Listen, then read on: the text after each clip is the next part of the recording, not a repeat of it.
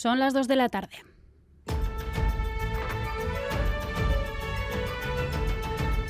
Crónica de Euskadi con Mayalen Galparsoro.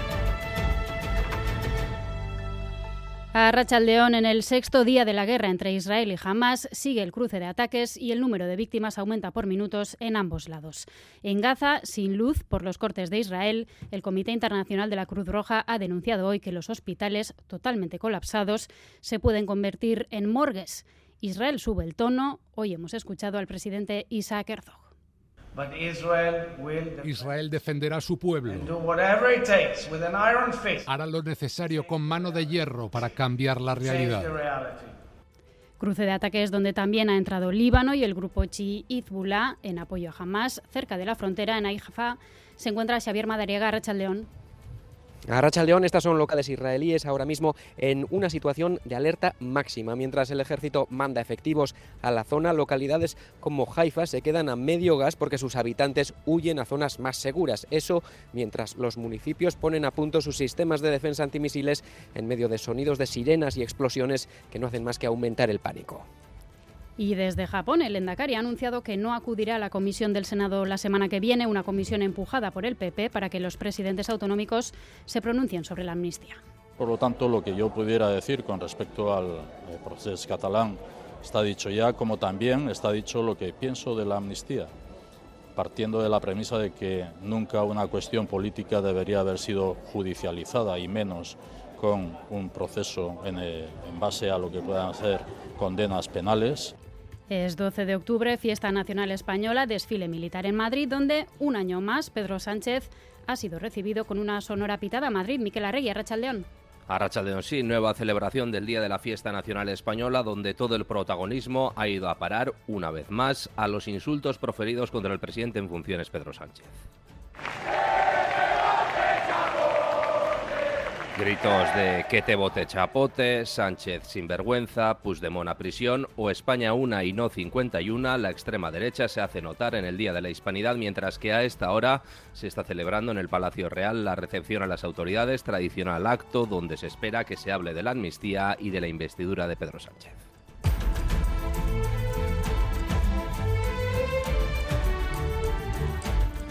Y 12 de octubre también quiere decir puente y llegada de turistas a Euskadi. Buen tiempo, nuestras ciudades están llenas de visitantes. En Donostia hemos recogido estas voces. De Barcelona puedes visitar San Sebastián, Guetaria y todo lo que es la parte de la costa. The US, just discover San Sebastián. De Mallorca. Bueno, eh, dar una vuelta por aquí hoy. Queremos hacer todo lo que podamos del País Vasco. Hemos alquilado un coche y gastronomía y, y turismo. Chuletón, el chuletón y el besugo y turistas, que en el caso de Vizcaya habrán notado la huelga convocada para hoy, según los sindicatos, con una incidencia notable, especialmente en los hoteles, Rodrigo Manero. Sí, los convocantes no dan cifras, pero dicen que la huelga se está notando mucho en los hoteles sobre todo en hoteles, pues la huelga sí que está teniendo incidencia porque hay muchos de ellos que no han dado desayunos, han tenido problemas para dar comidas. El convenio de la hostelería, que tiene 17.000 asalariados en Vizcaya, está sin renovar desde 2020. Los sindicatos reconocen avances en la negociación con la patronal, pero insisten en que los sueldos deben recoger la subida real del IPC en estos años. El día 31 volverán a reunirse.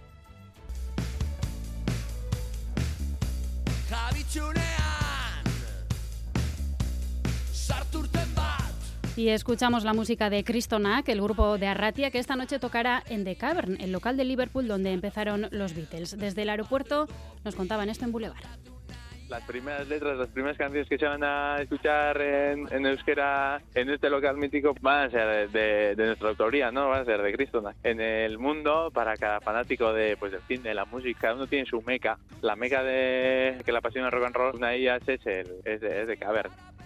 Y vamos también con lo más destacado del deporte, Álvaro Fernández Cadierno, Arrachaldeón. Arrachaldeón, cuatro citas importantes en este jueves festivo en la Euroliga. A las 8, Alba de Berlín, Basconia en pelota. Comienza en Soria esta tarde la liguilla de cuartos de final del 4 y medio. Van a jugar Jaca y Pello Echeverría. Tenemos en marcha en golf el Open de España, ahora mismo liderado por el labortano Mike Lorenzo Vera con menos 6. John Ran está 4 bajo el par y Adeno Taegui con menos 2. Y en fútbol, Copa del Rey esta tarde, Turegano Santurci y Tardienta Siraurki, una victoria de cualquiera de ellos dos les mediría en la siguiente ronda a un equipo de primera división. Es que Álvaro, en cuanto al tiempo, sol y calor, otra vez, Euskalmet, Nayara Barredo, León. A Rachaldeón durante la tarde seguirá luciendo el sol y las temperaturas volverán a rondar los 30 grados. En la costa entrará algo de brisa, pero en el resto el viento seguirá soplando del sur. A últimas horas además ese viento del sur se intensificará y ello provocará que la próxima noche sea bastante templada en la mitad norte. Y de cara a mañana viernes seguiremos hablando de calor, con unas primeras horas templadas y max sin grandes cambios. El día comenzará con sol, pero por la tarde irán llegando nubes y no se descarta incluso algo de lluvia por la noche. Por lo tanto, mañana el calor volverá a apretar, pero el cielo se irá cubriendo durante la tarde, pudiéndonos dejar algo de lluvia por la noche.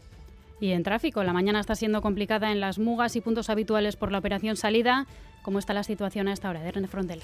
Pues a esta hora el Departamento de Seguridad del Gobierno vasco continúa recomendando precaución en varios puntos de la red viaria. Se localizan retenciones de hasta 6 kilómetros en la P8 en el peaje de Viriatu sentido Bayona y suben a 13 los kilómetros de retenciones que se registran en Muzquis sentido Cantabria. Además, mucha precaución en la 15 en Verástegui sentido Donostia. En la zona se ha habilitado un bypass por obras, pero se están generando también importantes retenciones. Ascienden ya a los 3 kilómetros. Ya Ione Menjón y Paula Asensio en la dirección técnica. Aitziber en la coordinación. Comenzamos. Gaza ya está a oscuras. Sin luz por los cortes de Israel, el Comité Internacional de la Cruz Roja ha denunciado hoy que los hospitales totalmente colapsados se pueden convertir en morgues. En el sexto día de la guerra entre Israel y Hamas sigue el cruce de ataques y el número de víctimas aumenta por minutos en ambos lados. Cruce de misiles, donde también ha entrado Líbano y el grupo Hezbollah. Además, Israel ha anunciado esta mañana que no habrá ayuda humanitaria en la franja si Hamas no libera a los rehenes israelíes más de 150 secuestrados, según Israel, les han confirmado ya su identidad a 97 familias. Una ayuda que sí puede llegar vía Egipto, que ha designado un aeropuerto en el Sinaí para recibir ayuda humanitaria con destino a Gaza. Allí, en el sur, en la frontera con Gaza, se encuentra Miquel Ayestarán. ¿Cuál es la situación a León? A León, solo falta esa luz verde para que comience la invasión terrestre de Gaza, que parece que será el próximo paso del ejército de Israel, que sigue acumulando tropas en torno a la frontera. Cientos de tanques esperan esa luz verde para comenzar una invasión terrestre, eh, con la que el objetivo final sería acabar para siempre con Hamas. Eso es lo que ha repetido Benjamin Netanyahu y el mensaje que le ha transmitido también al secretario de Estado estadounidense Anthony Blinken, que se encuentra de visita aquí en Israel. Eh, desde el frente sur, la verdad es que los bombardeos que escuchamos son cada vez más fuertes. Antes Israel eh, atacaba edificio a edificio, ahora está arrasando barrios enteros. en el sur del país eh, los ciudadanos se han volcado con el envío de ayuda a todos eh, aquellos supervivientes de los pequeños kibbutz, de esas comunidades rurales que fueron atacadas por Hamas el sábado de forma sorpresiva. Benjamin Netanyahu clamó venganza y esa venganza la están pagando los residentes dentro de la franja de Gaza, donde las condiciones de vida ya son extremas extremas, sin electricidad, sin apenas combustible también para poder eh, ni siquiera iluminar sus hospitales. La situación comienza a ser límite y desde el Comité Internacional de la Cruz Roja dicen que pronto esos hospitales se pueden convertir en morgues. Es que recasco, Miquel. Y tras la incursión en el conflicto del grupo chilibanés Hezbollah, la tensión también se ha trasladado al norte. Cerca de la frontera con Líbano, en Haifa, al norte de Israel, se encuentra nuestro compañero Xavier Madariaga. Rachel León, cuéntanos cuál es la situación hasta ahora a Rachaldeón Bay, aquí en Haifa, calles medio vacías y controles policiales en las entradas a la localidad, mientras en ruta hemos visto cómo el ejército sigue movilizando medios hacia la zona. La situación es de alerta máxima. Bajo ningún concepto puede Israel asumir sorpresas como la que tuvo con Hamas, ahora con Hezbollah, la milicia pro-iraní del Líbano. Y para eso, mientras a 20 kilómetros de aquí continúa el fuego cruzado entre Hezbollah y el ejército israelí, los municipios que entran en el radar de los misiles de Hezbollah prueban sus sistemas de defensa entre sonidos de explosión y sirenas que aumentan el pánico entre la población.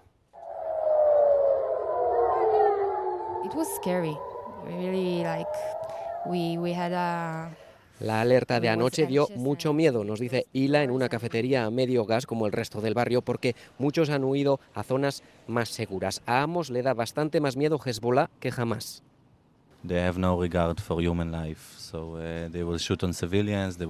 Porque nunca les han importado las vidas humanas, dice. Y además en el norte tenemos más puntos calientes como hospitales y bases militares. Este joven teme así estos días una lluvia de misiles. Aquí recuerdan bien aquellos días de 2006 en que Hezbollah los mantuvo en los refugios. Para que eso no vuelva a ocurrir, Israel controla por tierra, mar y aire a los comandos de Hezbollah. Xavier Madariaga en directo desde la frontera con Líbano y desde, desde Estados Unidos siguen manteniendo su apoyo incondicional a Israel. Muestra de ello la visita esta mañana del secretario de Estado Anthony Blinken a Tel Aviv para coordinar la ayuda militar. Estados Unidos respalda a Israel, a su pueblo. Lo hacemos hoy, lo haremos mañana, lo haremos cada día y segunda jornada de la reunión ministerial de defensa de la OTAN, en la que esta mañana han hablado por teléfono con su homólogo israelí. Los aliados mantienen su apoyo a Tel Aviv y reiteran su derecho a defenderse. La, línea oficial de la OTAN es que esa defensa debe ser proporcional, pero las palabras de algunos ministros denotan que esa no es la prioridad de todos los gobiernos. Desde la sede de la OTAN en Bruselas, Amaya Portugal, Arrachal León a Rachaldeón. En la línea de lo que dijo el secretario general Jens Stoltenberg ayer, el comunicado que ha publicado la OTAN tras hablar con el ministro de Defensa sí destaca que Israel tiene derecho a defenderse con proporcionalidad, pero parece que algunos gobiernos ponen esa proporcionalidad en cuarentena. El titular británico Grant Shapps ha sido muy crítico con los medios de comunicación que sugieren cierto paralelismo entre los actos de Hamas y los del gobierno de Israel. Shapps defiende que al contrario que Hamas no es el objetivo del ejecutivo de Netanyahu civiles. They are going after the terrorists. They are not by design Pero no solo en la OTAN. A la presidenta de la Comisión, Ursula von der Leyen, no se le ha escuchado hablar de proporcionalidad ni de cumplir con las leyes internacionales para acotar el derecho a la defensa de Israel. Los portavoces de la Comisión han tenido hoy una tensa rueda de prensa a preguntas de un periodista que decía que lo que está ocurriendo en Gaza le recuerda a Dresde al final de la Segunda Guerra Mundial. El portavoz Peter Estano se ha limitado a responder que algunas de las atrocidades cometidas por Hamas le recuerdan al Daesh, incluso las superan. The images and information coming from the region are also reminding us of the worst atrocities committed by Daesh. La comisión se resiste por ahora a pedir un alto el fuego.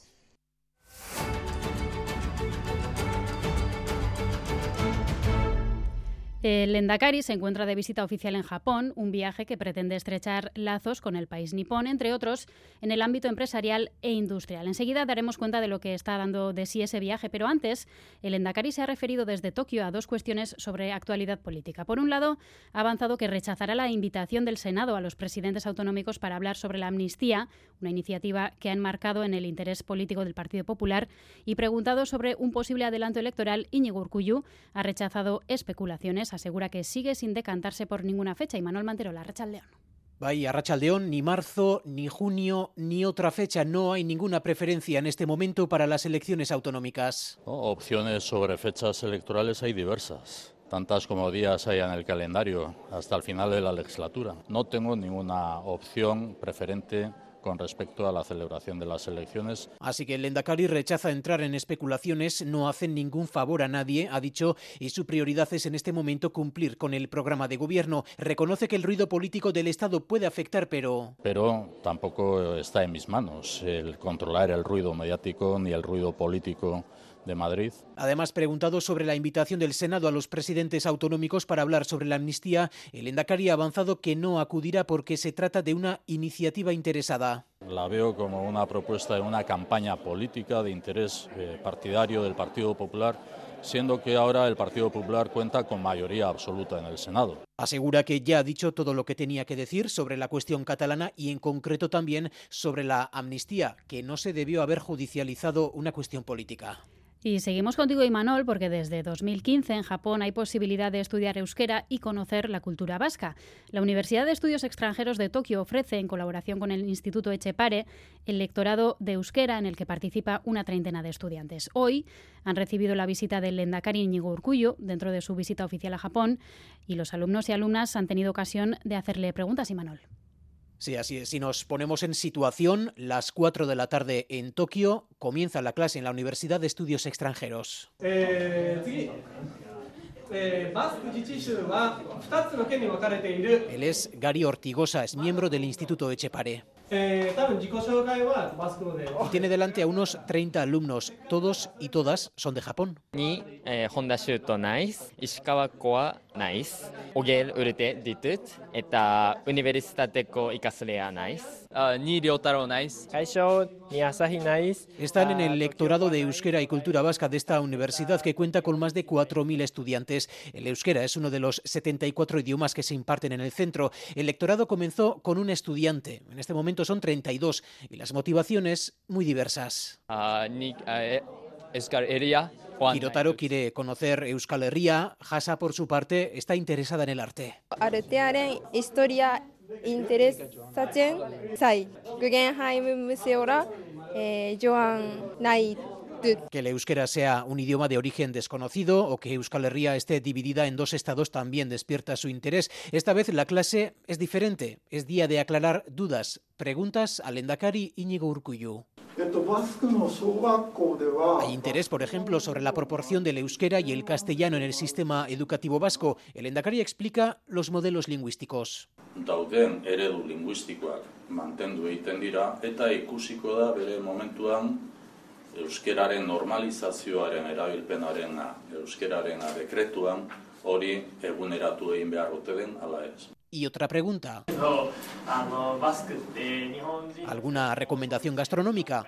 Más que la recomendación, responde Urcuyu, que es importante saber que existe una universidad dedicada a la gastronomía en Euskadi, pero si hay que elegir, ona izango litzateke ezagutzea pilpilean y ha destacado que a pesar de la distancia, Japón y Euskadi y su gente tienen similitudes, gente seria, trabajadora y de palabra. En esta clase ha tocado hablar también de la historia del nacionalismo, los euskalkis y para diciembre han organizado un ciclo de cine vasco. La clase está a punto de terminar y para el adiós tiene la fórmula bien aprendida. Urte askotarako. Urte askotarako. Eskerrik y Imanol, urte askotarako. Y hoy es 12 de octubre, fiesta nacional española, desfile militar en Madrid, donde un año más Pedro Sánchez ha sido recibido con una sonora pitada. Madrid, Miquel Arregui, León.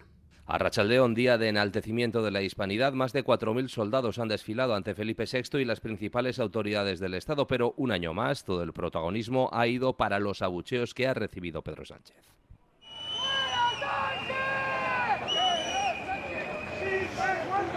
Insultos de todo tipo y gritos de que te vote Chapote y Puigdemont a prisión. Desde la misma tribuna de autoridades, Félix Bolaños tuiteaba pidiendo respeto, pero también desde allí la presidenta madrileña Isabel Díaz Ayuso echaba más leña al fuego en una entrevista a Telemadrid.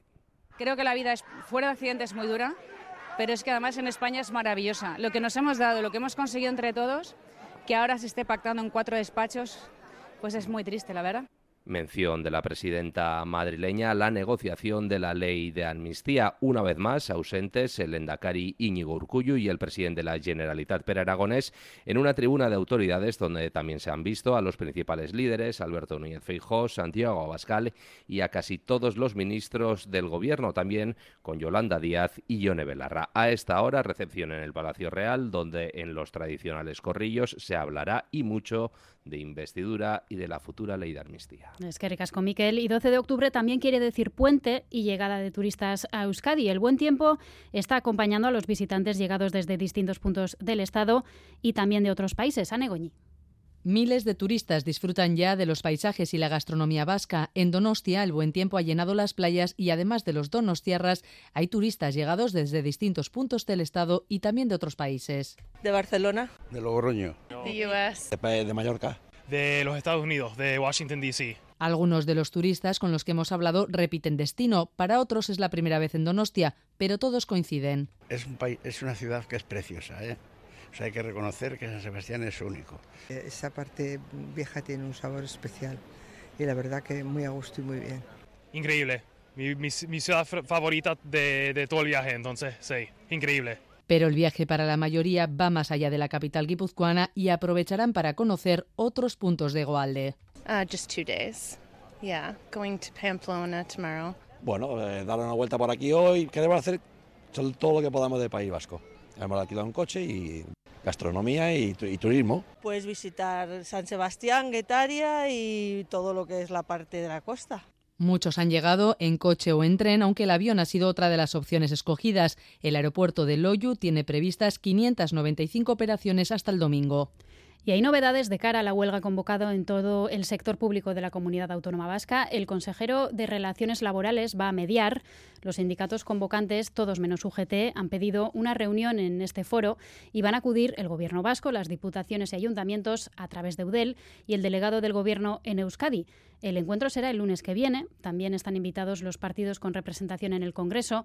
Los sindicatos quieren lograr así un compromiso para recuperar el poder adquisitivo de los empleados públicos, en total 150.000 en Euskadi, y mejorar sus condiciones laborales y de estabilidad. Y que las decisiones, eso sí, se puedan tomar aquí sin depender del Estado.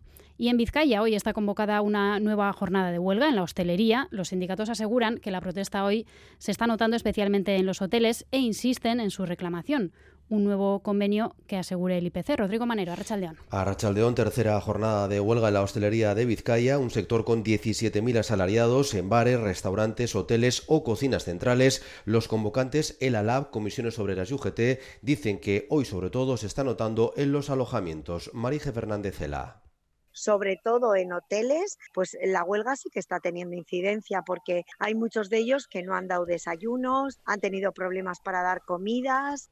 Los sindicatos denuncian que llevan sin renovar el convenio desde 2020 y quieren recuperar todo el poder adquisitivo perdido en estos años. Reconocen avances en la última propuesta de la patronal, que ofrece una subida salarial del 12%, pero quieren llegar al 16% que hay margen de sobra porque los hoteles estos días están viviendo la década de oro, la ocupación es máxima y entendemos que hay margen de sobra para que nos puedan dar el IPC. Piden también una reducción de jornada y la obligación del fichaje electrónico. La próxima reunión negociadora será el día 31 y si no hay avances se convocarán, dicen, nuevas movilizaciones. Una huelga que se suma a una larga lista de movilizaciones en Euskadi en sectores públicos y privados. El Endacari viene denunciando que tantas huelgas son excesivas e injustificadas.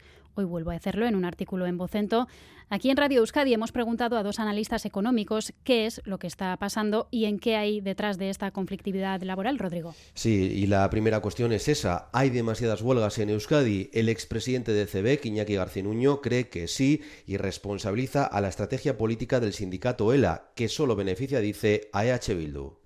Evidentemente son excesivas y son muchas, pero responde claramente a una estrategia del sindicato mayoritario que es ELA, que de alguna forma también es capaz de arrastrar al resto de sindicatos. Creo que el contenido no importa tanto, sino sobre todo el hecho de que existe una decisión para calentar el ambiente y por una estrategia electoral. Una opinión que no comparte John Bernat Zubiri, profesor de Relaciones Laborales de la UPV. A su juicio, ELA también carga contra EH Bildu y, en todo caso, los sindicatos tienen derecho a hacer política.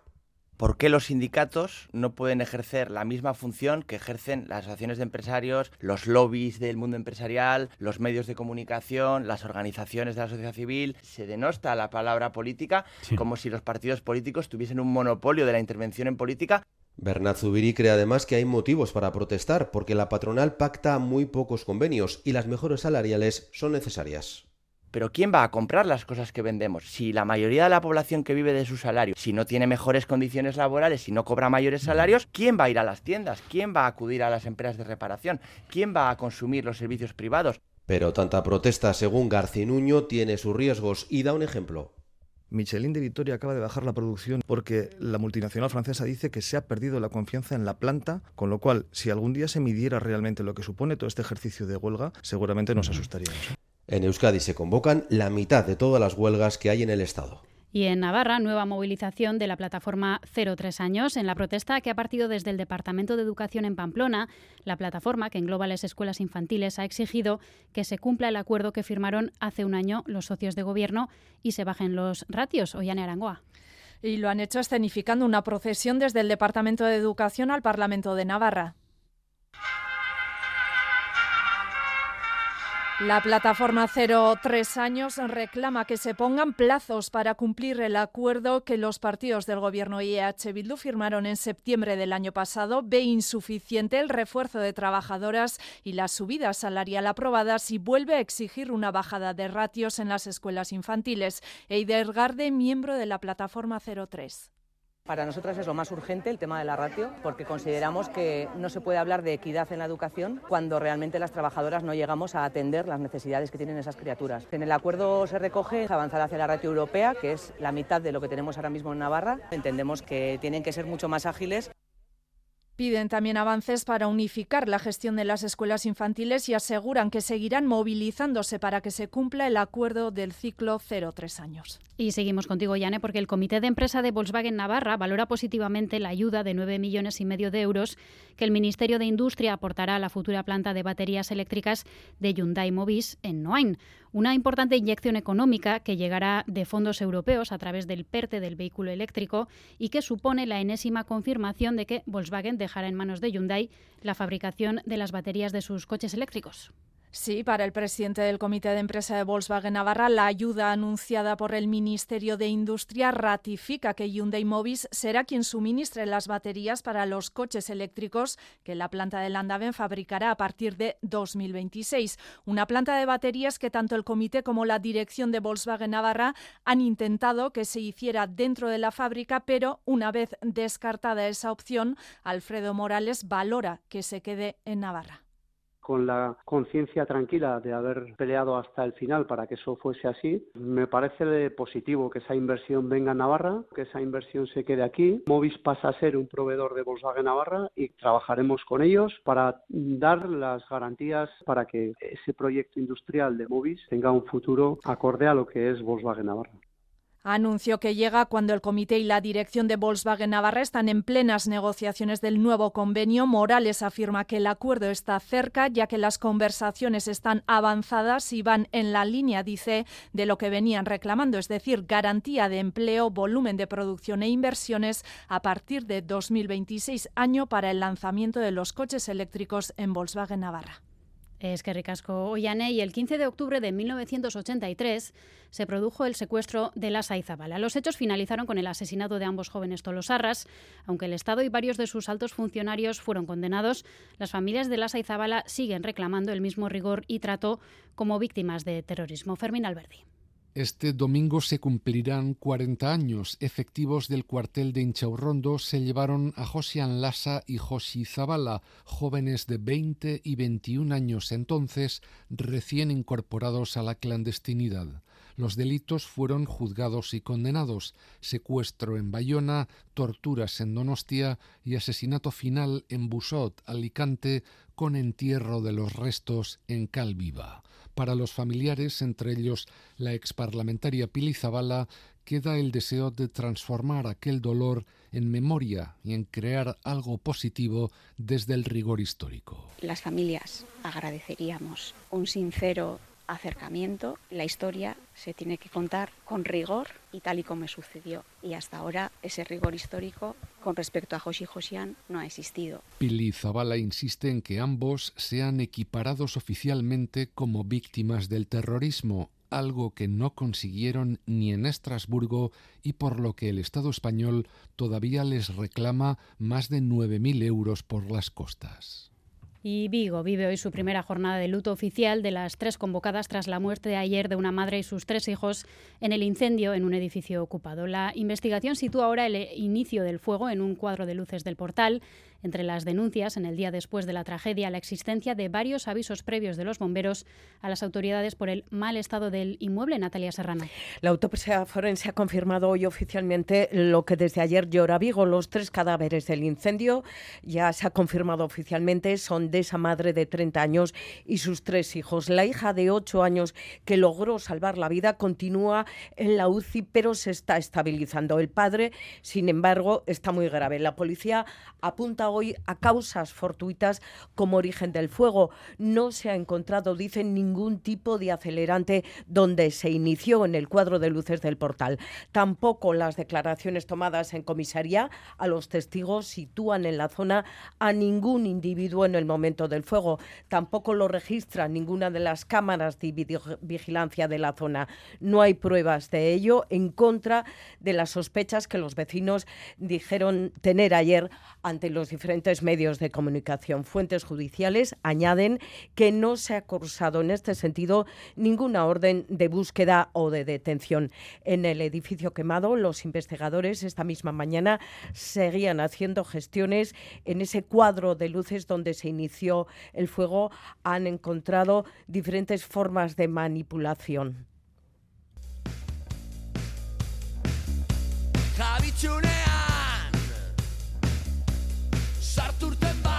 Escuchamos la música de Cristona, que el grupo de Arratia, que esta noche tocará en The Cavern, el local de Liverpool donde comenzaron los Beatles.